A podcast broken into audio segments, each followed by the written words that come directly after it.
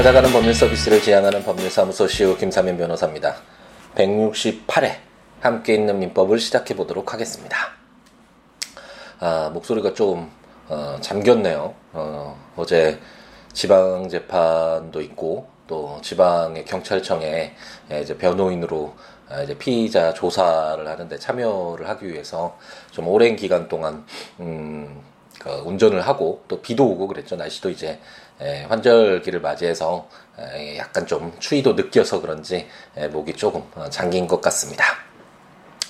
뭐 목도 잠겼지만 예, 사회 전체적인 분위기도 많이 예, 우울하죠. 많이 잠겨 있고 많이 답답한 에, 부분도 굉장히 많고 에, 그동안 어떤 일이 있을 때마다 어떤 사회적으로 안 좋은 일이 있을 때마다 어쨌든 우리 사회 리더들이 그런 부분들을 어, 해결하기 위해서 잘 처리하기 위해서 우리가 세금을 내서 어, 고용을 한 거잖아요. 국정 운영을 우리 국민들이 모두 할 수 없으니까 어, 그런 우리를 대표해서 대표자를 뽑아서 우리가 급여를 지급하고 어, 우리 국민들을 위해서 이 구석 대한민국이라는 국가의 에, 구성원을 위해서 어, 일을 해달라고 이렇게 고용을 했는데 어, 제대로 일이 처리되지 않으면 당연히 에, 국가의 주인인 그 어떤 조직의 구성원인 에, 우리들이 목소리를 내는 것은 당연하고 에, 그래서 그 우리 리더에 대한 어떤 비판이나 그런 어떤 이런 희망사항 같은 것들을 저도 이야기를 많이 하곤 했었는데 아, 이제 그런 것들이 에, 어찌 보면 더 좀 황당하다고 해야 되나요?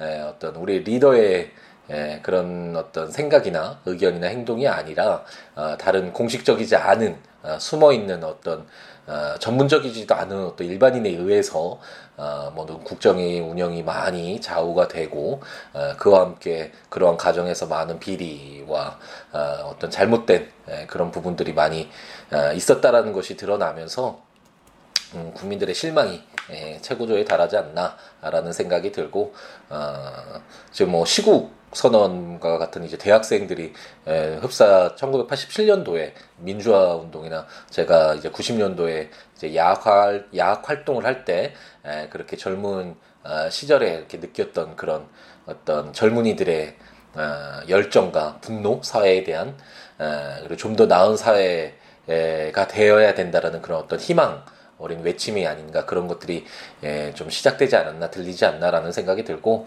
에, 좀 어쨌든 아, 많은 좀 격변에 예, 움직이는 사회가 좀 이렇게 많이 혼란스러우면서도 아, 살아있는 듯한 움직이는 듯한 느낌이 들어서 아, 한편으로는 아, 아직까지 우리가 우리 젊은이들 그리고 우리 대한민국이라는 이 국가 속에서 살아가는 우리 구성원들이 아직 살아있구나. 우리의 목소리가 아직까지 죽지 않았구나라는 것이 느껴지는 그런 오늘 하루였던 것 같고요. 이야기를 하면 너무 길어질 것 같네요. 제 블로그에 이제 그 이렇게 어떤 시발점이 된 것이 사실 대통령 이 계속 이렇게 부인을 하고 우리 리더는 그런 사실 없다. 오히려 혼란스러운 이런 허위 비판은 이렇게 혼란스러운 위험 어, 위험한 지금 시기에 오히려 국론을 분열시키는 것이다. 뭐 이렇게 이야기를 하고 검찰에서도 그 수사가 이렇게 진행되지 않고 아, 있던 시점이었는데 에, JTBC 뉴스룸인가요? 손석희 어, 앵커가 진행하는 그 어, 방송에서 어, 어떤 이런 사실관계에 대한 정보를 수집해서 아, 이렇게 사실을 우리 국민들에게 알리고 우리 국민들의 알 권리가 충족되면서 아, 이렇게 우리 국민들이 움직이기 시작했잖아요. 그래서 언론이 정말 중요한 어, 우리 사회에서 현대 사회에서 정말 중요한 역할을 한다라는 것을 다시금 확인해 볼 수 있었는데 어, 그와 관련된 내용을 제 블로그에 썼으니까 아, 관심 있는 분들 한번 오셔서 한번 보시고 어, 본인들의 의견도 한번 개진해 보시는 그런 기회가 됐으면 합니다. 함께 있는 민법으로 돌아가야 되겠죠. 계속 이 이야기만 하면 한참 또 어, 어, 민법과 상관없는 어, 그런 이야기가 진행될 가능성이 있으니까 아, 서둘러서 함께 있는 민법으로 돌아가서 아, 이제 하자 담보 책임 담보 책임의 끝 부분이죠. 그와 관련된 에, 조문들 어, 다섯 개 조문들을 보고 아, 이제 정리를 해보도록 하겠습니다.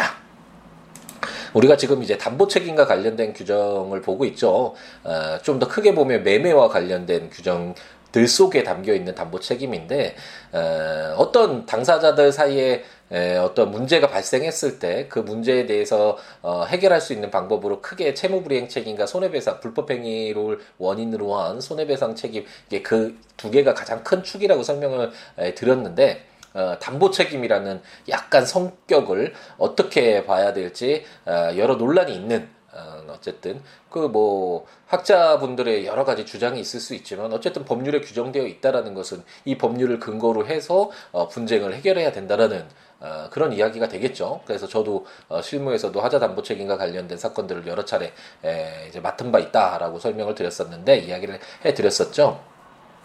어, 그렇기 때문에 이런 하자 담보 어, 책임을 어떻게 이 하자 담보 책임이란 것이 무엇이고 어떻게 규정되어 있고 이것이 어떻게 적용되는가와 관련된 내용들을 우리가 지금 공부를 하고 있다라고 할 수 있고 지금까지는 음, 어떤 권리 부분에 있어서 어, 모든 그 권리의 뭐 물건에 대한 소유권이라면 그 소유권 전부를 에, 산다고 생각했는데 그 소유권의 일부가 다른 사람의 소유거나 아니면 전부가 어, 다른 사람의 소유거나 아니면 그 물건에 에, 뭐 다른 어, 담보 제한 물건이 설정되어 있어서 그 물건을 제대로 사용하지 못하거나 어쨌든 이런 어떤 하자가 있을 때 뭔가 문제가 있을 때 에, 그에 대해서 담보 책임을 부담하는 에, 그런 어, 내용들을 우리가 공부를 했다면 어, 이번에는 이제 하자 담보 책임이라는 어, 그런 용어를 사용하는데 어, 매매 목적물에 하자가 있는 경우 가장 많은 경우였죠. 시계를 팔았는데 시계가 망가져 있을 때 아, 그리고 제가 얼마 전에 했던 사건인데 1심에서 이제 본인이 하셔가지고 패소해가지고 항소심에서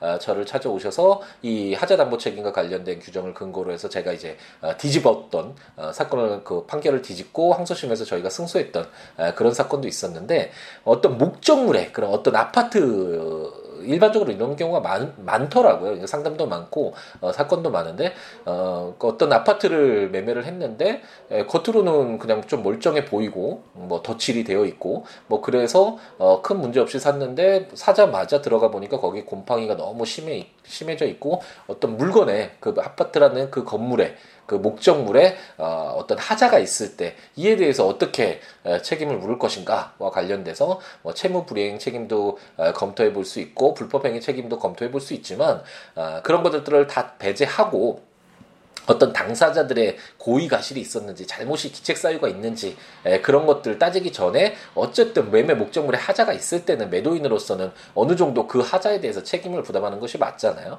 그랬을 때 에, 적용되는 조문이 바로 이 하자 담보 책임 담보 책임과 관련된 규정이다라고 생각하고 이제 접근하시면 되겠고 대체적으로 이제 그림은 좀 그려지시죠. 어떤 매매의 목적물에 어떤 권리의 하자가 있거나 아니면 아, 이, 이 지금 우리가 읽게 될 580조와 같이 그 목적물 자체에 물건에 하자가 있었을 경우에 인정되는 하자 담보 책임 아, 그런 내용이다. 그랬을 때 어, 어쨌든 매매 당사자로서는 매도인으로서는 그 어, 좀 하자 부분에 있어서 그리고 그 권리의 흠결인 부분에 대해서 아, 책임을 부담시키는 제도라고 생각하고 접근하시면 되겠죠. 제 580조 한번 볼까요? 매도인의 하자담보 책임이라는 제목으로 제1항 매매 목적물에 하자가 있는 때에는 제575조 제1항의 규정을 준용한다. 그러나 매수인이 하자 있는 것을 알았거나 과실로 인하여 이를 알지 못한 때에는 그러하지 아니하다. 제2항 전항의 규정은 경매의 경우에 적용하지 아니한다 라고 규정하고 있습니다. 어, 제 그 사건 한번 예를 들어서 설명드리면 가장 편할 텐데, 어, 이제 그 아파트를 사신 거죠. 음, 어, 그래서 을돌이라고 한번 가정을 해보죠. 저 의뢰인이. 그래서 을돌이가 갑돌이 아파트를 샀는데 약간 변색 등이 있긴 있었거든요. 근데 어, 다소 오래된 아파트니까 뭐 그럴 수 있다라고 생각하고 이제 샀는데 아파트에 입주한 뒤에 변색이 너무 심해지고 곰팡이까지 그 집 전체에 어, 이렇게 심해졌었죠. 그래서 어, 도저히 살 수가 없어서 이게 나중에 음, 인테리어 업자를 통해서 이렇게 어, 어떤 하자 때문에 이런 건지 찾아봤더니 그 욕조 속에서 어, 그 배설 하는 그 물이 내려가는 그 하수구 쪽에서 어, 그 폐기물이 이제 반쯤 반은 아니고 한 3분의 1 정도인가요? 이게 가리고 있었던 거죠. 그러니까 그 물이 제대로 어, 하수가 되지 못하니까 내려가지 못하니까 그런 물들이 이제 누수가 되고 그런 누수가 어, 이제 전체 아파트 전체 어떤 곰팡이나 이런 식으로 어, 확대가 됐던 거죠. 음, 그렇기 때문에 이런 경우에 어떤 이 목, 매매 목적물, 이 아파트에 하자가 있었다라는 거는 뭐 아, 분명하잖아요. 이랬을 때 갑돌이에게 책임을 묻는 것이 바로 하자 담보 책임이라고 할 수 있는데 가장 문제가 되는 건 이 하자 담보 책임이 뭐 어떤 물건 매매 목적물에 담보 제한 물건이 설정되어 있어서 그 물건을 제대로 사용하지 못하는 우리가 읽었었죠 575조에서 이 내용과 비슷하잖아요. 그래서 아 이럴 때 매도인에게 하자 담보 책임을 부담시키는 거구나라는 것은 이제 알게 되는데 어, 상대방으로서 할 얘기가 굉장히 많겠죠. 그 어, 가장 대표적으로 할 수 있는 얘기가 아이 그 물건 살 때 네가 약간 변색되고 이랬으니까 이런 하자가 있을 것이라는 거 알 수 있었잖아. 어, 알고 있었잖아 또는 알 수 있었잖아. 이런 뭐 고의나 아니면 과실이 있었잖아라는 주장 이런 항변이 있을 수 있고 아뭐그 이미 뭐 매매 목적물 판 적이 판 것이 언젠데 이제 와서 이야기하느냐 뭐 어떤 이런 아, 시간적인 문제를 또 언급할 수도 있고 여러 가지 이제 다툼이 발생하게 되는데 가장 기본적으로는 이 580조의 단서에 나와 있는 것처럼 매수인이 하자 있는 것을 알았거나 과실로 인하여 이를 알지 못한 때에는 어, 매매 매도인 하자 담보 책임을 부담시키지 않는다라고 해서 만약 을돌이가 어, 그산 아파트와 관련돼서 그러한 하자가 있다라는 것을 알았거나 어, 또는 과실로 인해서 자신의 잘못으로 알지 못한 때에는 어, 매도인의 하자 담보 책임을 물을 수 없다라고 해서 매도인에게 일방적으로 부담 어, 하자 담보 책임을 부담시키는 것은 아니고 매도인과 매수인 간의 매매 계약 체결 당시에 에, 그런 하자 부분도 어, 당사자의 합의 사항으로 포함될 수 있었느냐 없었느냐 아, 그런 기준으로 어, 설정을 해서 만약 그런 것들 전혀 몰랐는데 어, 매매 목적물에 하자가 있다면 매도인에게 그 책임을 부담시키는 것이 에, 공평하다라는 그런 취지에서 어, 마련된 제도다라고 이해하고 넘어가시면 되겠고 경매의 경우에는 제가 578조 어, 이제 읽으면서 설명을 드렸죠. 굉장히 좀 어려운 부분이 있는데 어, 권리의 어떤 흠결인 경우와 다르게 에, 경매로 넘어간 건, 그, 그 목적물에 어떤 하자가 있을 가능성은 상당히 많이 있죠. 근데 그런 것들이 이제 경매가 이루어지기 전에 에, 감정을 통해서 이런 것들이 어느 정도는 다 확인이 되긴 하는데 어떤 감정으로 발견되지 않은 그런 하자가 있다라고 해서 뭐 경매를 어, 해제할 수 있다, 뭐 손해배상 책임을 묻게 한다 그러면 어, 경매 제도가 되게 불안정해지겠죠. 에, 그렇기 때문에 이런 어떤 목적물에 하자가 있을 경우 이런 경우와 가, 관련된 아, 이런 하자 담보 책임의 경우에는 경매의 경우에는 적용되지 않는다라고 해서 어, 다소 그 하자 담보 책임의 인정 범위를 제한하고 있다라고 이해하시면 되겠고요. 이 경매 관련돼서는 제가 모르는 부분도 많고 굉장히 좀 어렵다고 했죠. 실무적인 부분이어서 이게 정말 하자담보 책임인지 권리의 흠결인지와 관련돼서 그 기준이 여러 가지 다툼이 있을 수 있고 좀 복잡한 내용이 많은데 아, 요즘 경매 공부하시는 분들도 상당히 많죠. 좀 예전보다는 어, 조금 음, 그렇게 많지 않은 것 같기도 한데 한때 굉장히 열풍이 불었었잖아요. 어, 근데 어쨌든 그 경매 공부하시는 분들은 이 하자담보 책임과 관련돼서도 제가 말씀드린 드리는 이 부분 어, 늘 염두에 두시면서 한번 어, 검토해 보시는 것도 어, 좋을 것 같습니다. 저 581조 한번 볼까요? 종류 매매와 매도인의 담보 책임이라는 제목으로 제1항 매매 목적물을 종류로 지정한 경우에도 그 후 특정된 목적물에 하자가 있는 때에는 전조의 규정을 준용한다. 제2항 전항의 경우에 매수인은 계약의 해제 또는 손해배상을 청구를 하지 아니하고 하자 없는 물건을 청구할 수 있다라고 규정하고 있습니다. 이게 만약 우리가 어, 핫 종류 매매, 예, 그 이게 무엇이냐? 아, 라는 매매 목적이 종류로 지정된 경우가 무엇이냐 이런 내용들을 에, 잘 몰랐다면 아 이게 도대체 무슨 말이지라고 의문이 들 수 있지만 아, 이제 우리가 공부를 했잖아요. 어, 그래서 이제는 정말 좀 여유 있게 어, 우리가 볼 수 있을 텐데 에, 종류 채권이라는 것은 어, 쌀 10kg 생각하면 되겠죠. 쌀집에 만약 갔을 때 쌀을 사러 갔을 때 쌀이 이렇게 어, 어, 이, 이 여러 가지 이렇게 어, 나와 있을 때 그것은 쌀이 뭐 이쪽 쌀도 10kg 물론 품질에 따라서 다르게 배열되어 있다면 배치되어 있다면 모르겠지만 어, 같은 뭐 가격으로 같은 품질로 이렇게 되어 있는 거라면 이쪽 10kg 뜨거나 저쪽 10kg 뜨거나 똑같잖아요. 어, 이것처럼 이 종류 어, 매매 목적물이 종류로 지정되어 있을 때는 뭐 이게 하자가 문제될 여지가 없겠죠. 이쪽 10kg에 뭐 하가, 하자가 있다면 저쪽 하자 없는 그 10kg 떼어서 어, 쌀을 이렇게 에, 담아서 어, 주면 되니까 아, 그렇기 때문에 하자 담보 책임을 뭐 생각할 필요가 없는데 에, 다만 이 종류 어, 채권이 이제 나중에 특정물 채권으로 변화된다 그랬죠. 그런 것이 아, 채무자가 이행에 필요한 행위를 완료하거나 채권자의 동의를 얻어 이행한 물건을 지정한 때 이게 뭐 말은 어려운데 저희가 375조 읽을 때 제가 설명을 드렸죠. 그래서 만약 제가 가서 쌀을 10kg를 사는데 아 이렇게 포장된 저 10kg를 주세요. 아니면 그 10kg를 담아서 이 물건 이 10kg를 주세요라고 어 어떤 물건을 이제 지정을 한다면 이제 더 이상 그 10kg는 어그시그 그 쌀집에 그 배열되어 있는 배치되어 있는 그 10kg가 아니라 저 제가 구입하기로 한 특정된 한정된 10kg의 쌀이 되잖아요. 그랬을 때 특정물이 됐을 때는 당연히 어, 우리가 580조에 보았던 그런 하자가 있는 그 10kg의 하자가 있을 수도 있잖아요. 아, 그랬을 때는 하자 담보 책임이 에, 당연히 에, 적용될 수 있다라고 생각을 하면 되겠고 다만 어, 이제 원래는 하자 담보 책임의 경우에도 계약의 해제나 손해배상 청구 뭐 이런 부분이 있는데 종류물이잖아요. 어, 쌀 10kg라는 것이 그렇기 때문에 다른 10kg가 있을 수 있으니까 만약 뭐 어, 을돌이가 가지고 있는 시계 그럼 이거 이 특정물은 이 시계가 망가졌다면 다른 시계로 가져왔을 때는 을돌이가 가지고 있는 지금의 시계와는 아, 다른 것이니까 그 다른 하자 없는 물건을 청구하는 것이 그렇게 실익이 있을 수가 없는데 어, 쌀 10kg는 다른 10kg 그 옆에 있는 똑같은 품질의 그 10kg 담아줘도 크게 문제는 없잖아요. 그렇기 때문에 에, 종류물, 종류 매매, 종류물을 매매 목적물로 하는 경우에는 하자 없는 물건을 청구할 수 있다라고 해서 아, 약간 특수하게 이렇게 하자 없는 물건 청구권이 인정된다라고 간단하게 이해하고 넘어가시면 되겠습니다. 그리고 582조를 보면 전 2조의 권리 행사 기간이라는 제목으로 전 2조에 의한 권리는 매수인이 그 사실을 안 날로부터 6월 내에 행사하여야 한다라고 규정해서 어, 하자담보 책임 권리 행사 기간인데 하자담보 책임에서 가장 문제가 되는 게 아까 말씀드렸듯이 매수인이 그 하자를 알 수 있었느냐 부분이 가장 어, 항변 사유로 크고 어, 그 외에 또 하나가 이제 이 시간이죠. 시간이 굉장히 짧잖아. 6개월이라는 건 일반적으로 저를 찾아오시고 어떤 재판을 결심하기 전까지 바로바로 바로 이렇게 진행이 안 되죠. 이게 비용적인 측면이나 시간적인 경제적인 측면이나 굉장히 심사숙고하고 여러 가지 정보도 얻고 근데 6개월이라는 시간이 이렇게 길지 않기 때문에 에, 어디 이렇게 저까지 찾아오셔서 이제 재판을 진행할 때 항상 이 시간이 6개월 내인가 아, 매수인이 그 하자가 있다. 그 아파트를 사고 나서 하자가 있다는 것을 알고 6개월 내에 어, 이런 어, 저를 찾아오신 건가? 라는 것을 제일 먼저 체크를 하게 되죠.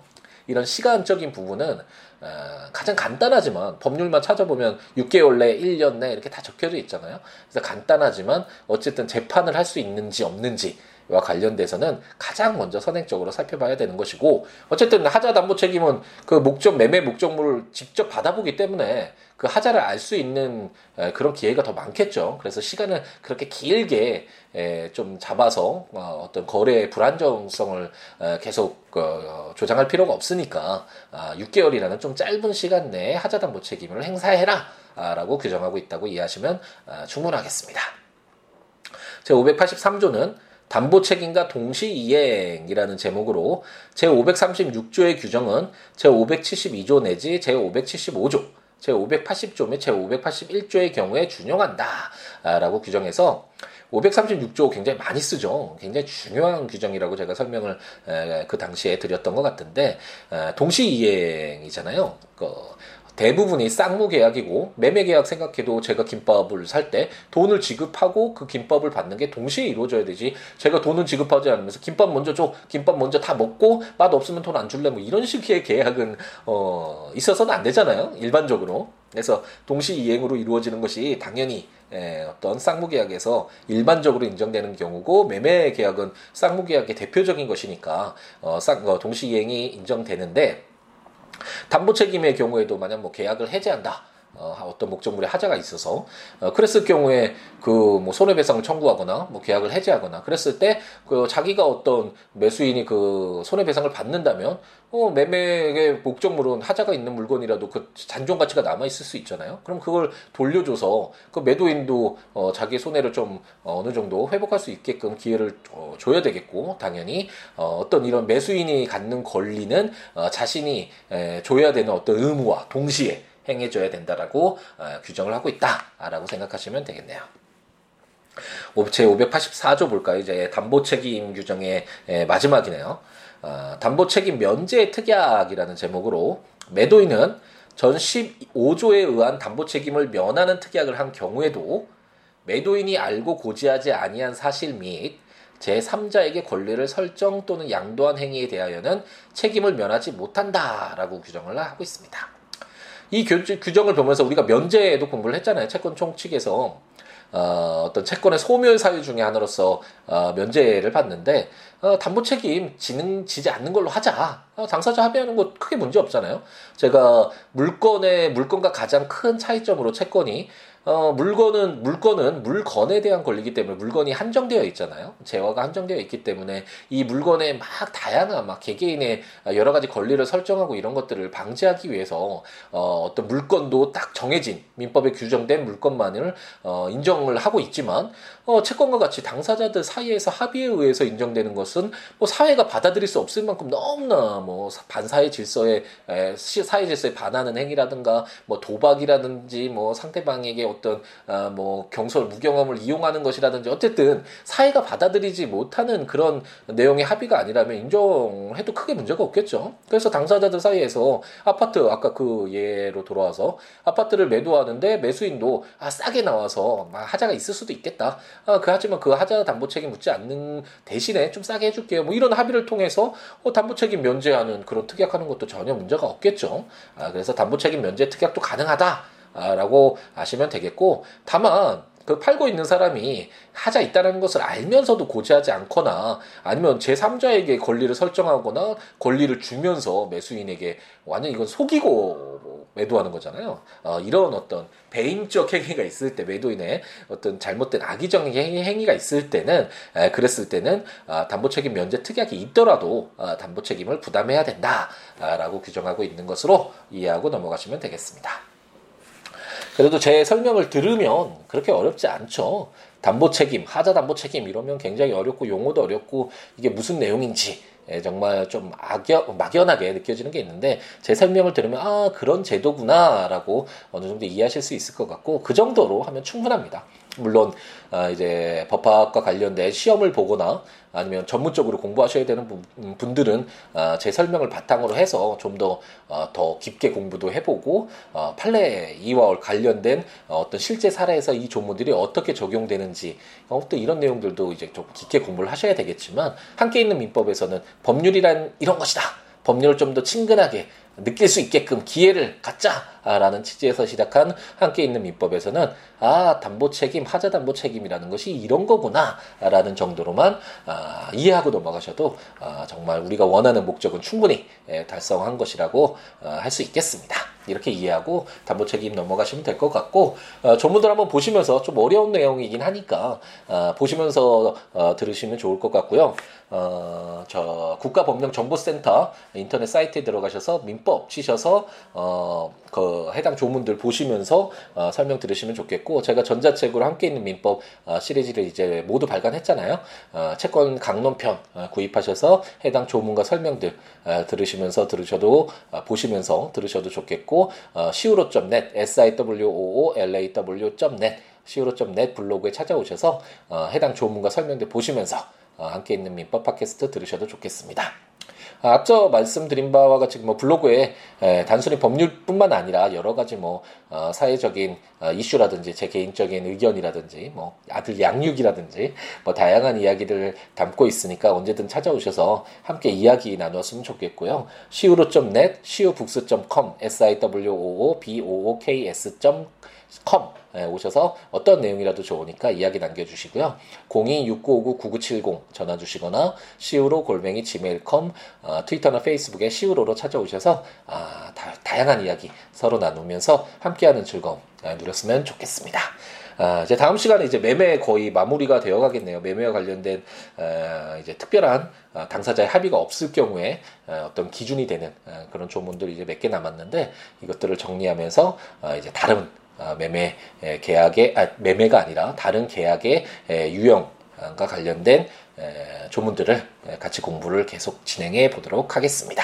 오늘 하루도 행복 가득하게 아, 채우시기 바랍니다. 이걸 들을 때는 아, 이제 들으실 때는 금요일 낮 12시겠군요. 이제 주말이 곧 다가오니까 주말도 행복하게 채우시고요. 월요일 낮 12시는 함께 있는 헌법, 수요일 낮 12시에는 함께 있는 형법, 그리고 금요일 낮 12시에는 함께 있는 민법 약속한 바대로 꾸준히 올릴 수 있도록 최선을 다해 보도록 하겠습니다. 오늘 하루도 행복 가득하게 채우시기 바랍니다. 감사합니다.